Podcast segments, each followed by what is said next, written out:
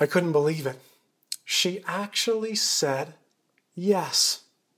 In an instant, I was flooded with two emotions, both elation and surprise. It was July 2012, and believe it or not, church, Rachel actually agreed to marry me. Now, I'm a little bit surprised still, to be honest, and I know many of you are too. And on top of her saying yes, my romantic plan to ask her had worked out perfectly. That evening, we went out for dinner at this beautiful steakhouse in Lakeland, Florida. But I didn't ask her. Then we went for a walk around this beautiful lake, Lake Mirror in downtown Lakeland. But I didn't ask her.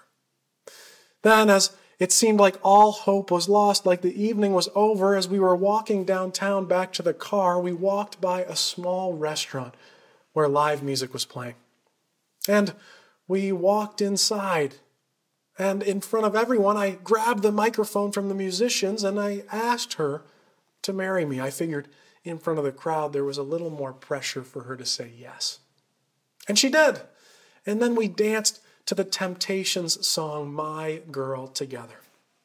The evening couldn't have gone better. My plan had worked perfectly. And even more importantly, she had said yes. But that evening, something interesting happened after I said goodnight to Rachel and I started my long drive home back to Punta Gorda, Florida. My feelings of elation and surprise started to be replaced by some very different feelings. Some feelings of doubt and fear. I thought to myself, could Rachel really want to marry a guy like me?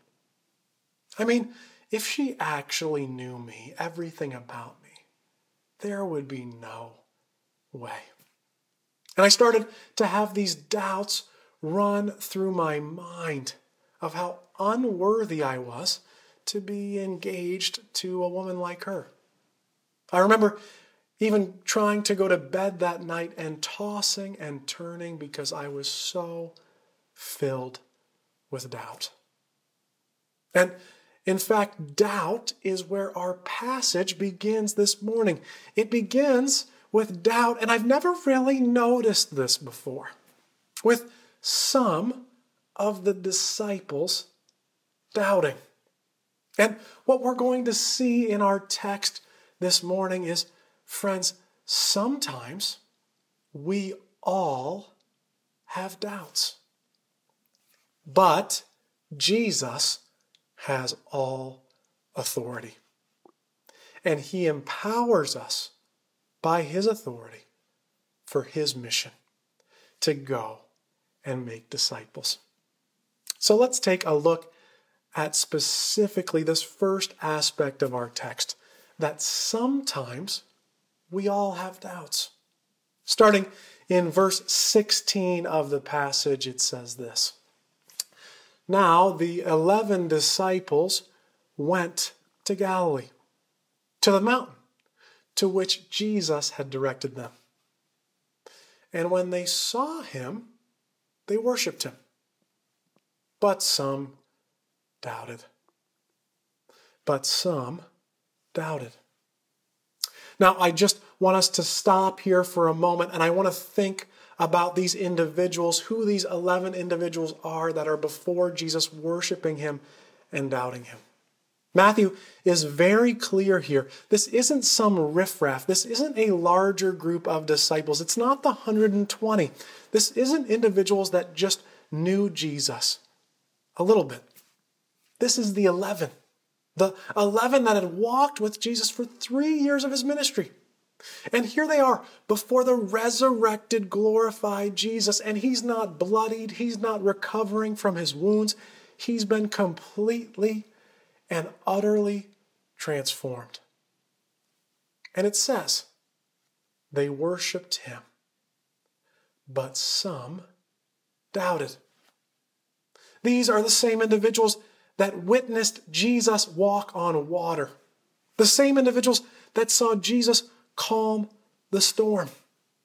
The same ones that watched Jesus raise Lazarus from the dead. And yet, some of them doubt. So let's see how Jesus reacts to these doubting individuals. What does he do? Well, in the next verse, I love what it says. It says, And Jesus came and said to them, This is how the Good News translation puts it. It says, But Jesus drew near to them.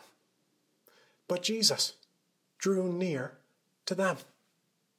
I love how Matthew includes this moment in the scriptures, you see, because many of us have this idea in our heads as followers of Jesus that we are not allowed to doubt. And that's just not true. Friends, I've seen God do some miraculous things in my life. I've prayed for people and He's healed them. I've seen God transform people that only could it be explained by the power of the Holy Spirit. Yet, there are moments where, if I'm honest, I doubt. Just like I doubted that Rachel could actually love me, I doubt that God could love me. I doubt that He is good. I doubt that He has a plan for my life. And so did the disciples. I think Martin Luther is very intentional. I love how intentional he is in his definition of faith. He says simply that faith is the wrestle with doubt. And some of us, if we're honest with ourselves, we are wrestling today. And how does Jesus respond to us as we doubt him? Well, he does what's in his nature. He moves towards us. Notice what he doesn't do. He doesn't look at us in the moment and say, okay, you're doubting. I'm done with you. I'm going to get a new disciple. He doesn't look at us and say, oh, you're doubting, you fool. No, he doesn't do any of that. He simply does what's in his nature and he moves towards us in relationship. Some of us need to hear this today. It's not like Jesus is looking down on us from heaven surprised by our doubts or our sins. No, He knows us fully, and yet He loves us the same. I want you to be encouraged this morning. Jesus knows, and yet He loves. But notice the text doesn't just end with us doubting and Jesus moving towards us. No, because Jesus is now going to do something. He's going to remind us of something. Something that many of us already know. But it's something that we need to be reminded of constantly. He's going to remind us that our relationship with Him, it isn't really about us or how we feel anyway. No, it's not based on our authority, it's based on His authority. So let's take a look at that in the text. Going on in verse 18, it says this And Jesus came and said to them, All authority in heaven and on earth has been given to me. Now, what does Jesus mean by all authority on heaven and on earth is his? Well, the definition of authority is simply the right of a leader's extent to use his or her power. So, what does Jesus have the right to extend his power over? Well, here's the deal. You see that word all? This is very important for you to get. In the Greek, it means all. It means everything, all of it. In this statement, Jesus is declaring himself the undefeated champion of the universe, my friends. And he says that he has authority over what? Over it all. Over everything. And I love this because this is what Jesus says about himself. It's not like someone is pointing to him and saying, it about him. This is self proclaimed. And remember, this is very unique about Jesus. Jesus is the only religious leader that points to himself over and over again as the solution to our problems. He says, I am the way, the truth, and the life. He says, I'm the door. If anyone enters through me, he will be saved. And remember this authority piece that he's talking about, it's not something new. This isn't something that was granted to Jesus after the resurrection. No, it's a summary of his life and his ministry. The scriptures are clear. They say that he taught as one with authority. He forgave sins as one with authority. He cast out demons as one with authority. This is a common descriptor of everything he did and everything he was. And now here he is in front of us, reminding us of this truth that all authority on heaven and on earth is his, that it all belongs to him. And this is so important, friends. I want you to remember something. As Jesus looks out on our world, there is no space and no person that he looks at and doesn't declare that belongs to me. Friends, it's all his.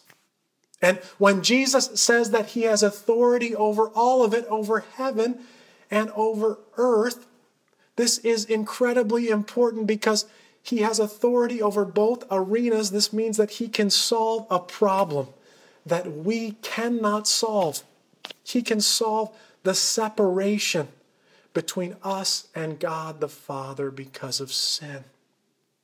And this heaven reference, friends, is not just a reference to heaven post death, but it's also a reference to heaven in the present through the presence of His Holy Spirit. And what is all of this based on? What is this access based on? It's based on His authority. This is why God's plan of salvation is trustworthy, because it's not rooted in us, it's not rooted in our authority. Now, if the text just ended here, we would be tempted to think, okay, Jesus, he's got this. He's got all authority. He doesn't need us. But this isn't where the story ends. Because now, in his authority, Jesus invites us in and charges us now for his mission to go and make disciples. Let's take a look at that in the passage. Starting in verse 9, he says this Go therefore and make disciples of all nations, baptizing them in the name of the Father, the Son, and the Holy Spirit, teaching them to observe all that I have commanded you. And behold, I am with you always to the end of the age. Now, I think this opening line could be better translated, not go therefore, but go move. Go move and make disciples. And remember who he is saying this to. Remember the context of this passage. He is saying this to a group of people that prove my last point that it's not really about our authority. It's not really about us. Jesus is in front of the 11. And these 11, they were not men of theological authority or ecclesiological authority or intellectual authority. They're country men that haven't been formally trained in any religious education. They haven't gone to seminary. They don't have PhDs. No, they're fishermen and tax collectors and small business owners. And not only that, they're petty. They're constantly arguing over things like who is the greatest? And yet, Jesus looks at them and he says, Go.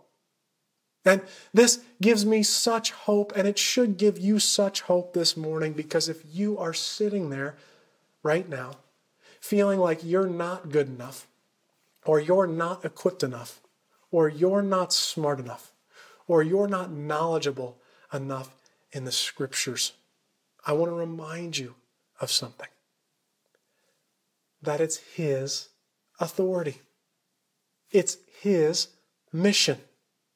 It's His grace. It's His love. It's not really about you. So stop making it all about yourself. Friends, the God of the universe is lovingly inviting each of you, each of us, to be active participants in his mission of reconciliation to seek and save the lost. And some of you know that this is part of my job title at Stanwich Church. I'm the pastor of evangelism and discipleship.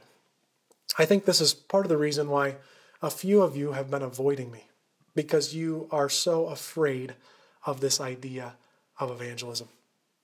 Well, church, it's my job to remind you and equip you for this mission. And this is part of the reason why this spring, Laura Lospoluto, Gina Choi, and myself are going to be leading a very practical study on how to do some of these basic aspects of our faith. And we're going to get really, really practical with you. But I just want you to remember that we never really feel equipped enough. We never really feel knowledgeable enough. We never really feel good enough for this mission. I'm a pastor and I still don't feel knowledgeable enough half the time.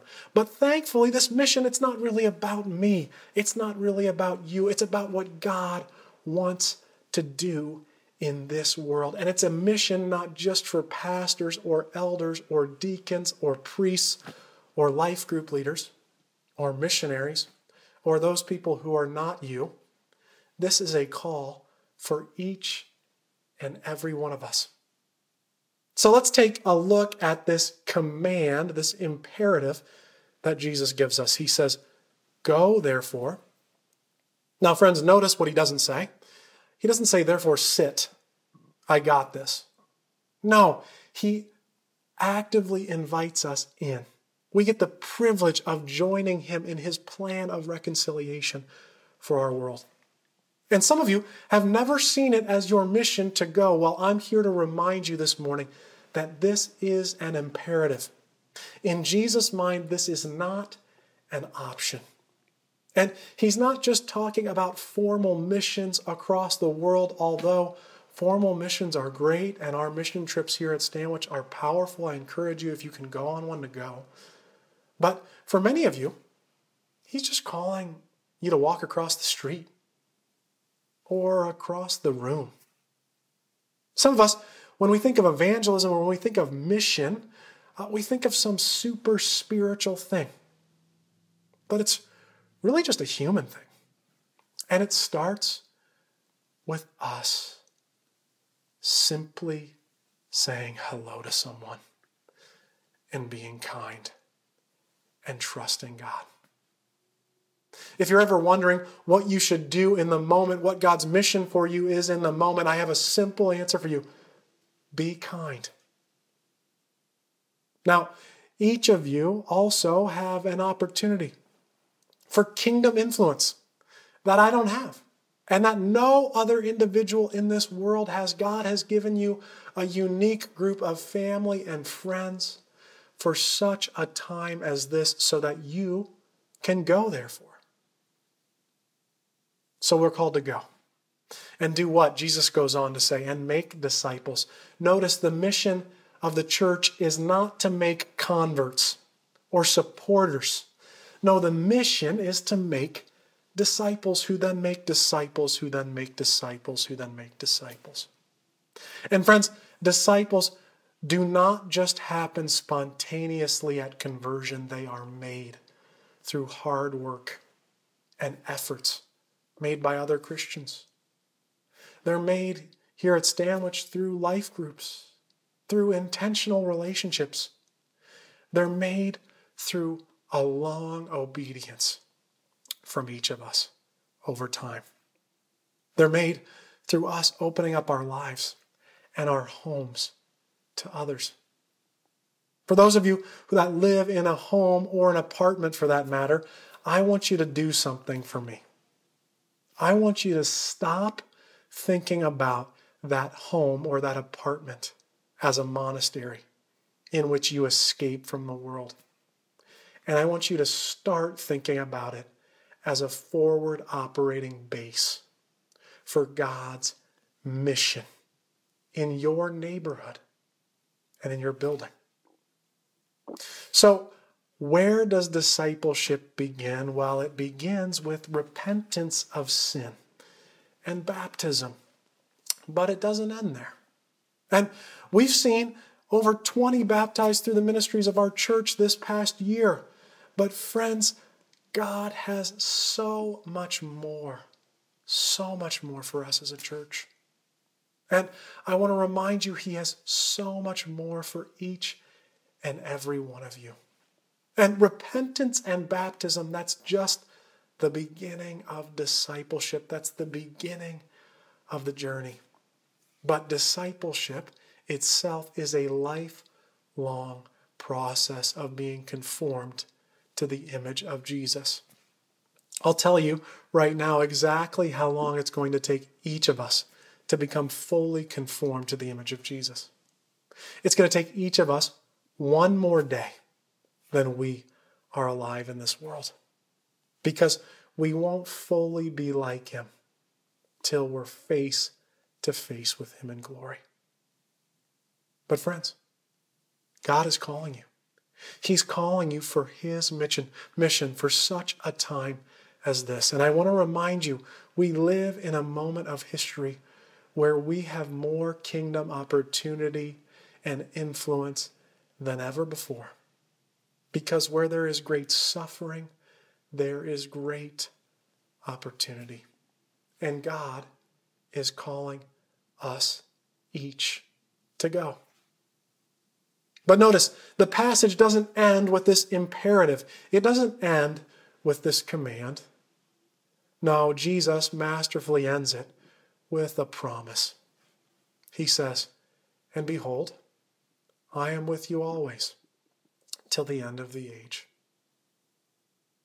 It was a few months into our engagement when Rachel and I sat down to have the talk, where I felt like I had to confess everything to her so that she knew exactly what she was getting into when she married me.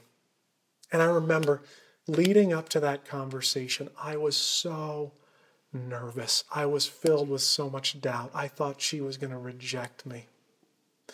And we finally sat down together and I told her everything.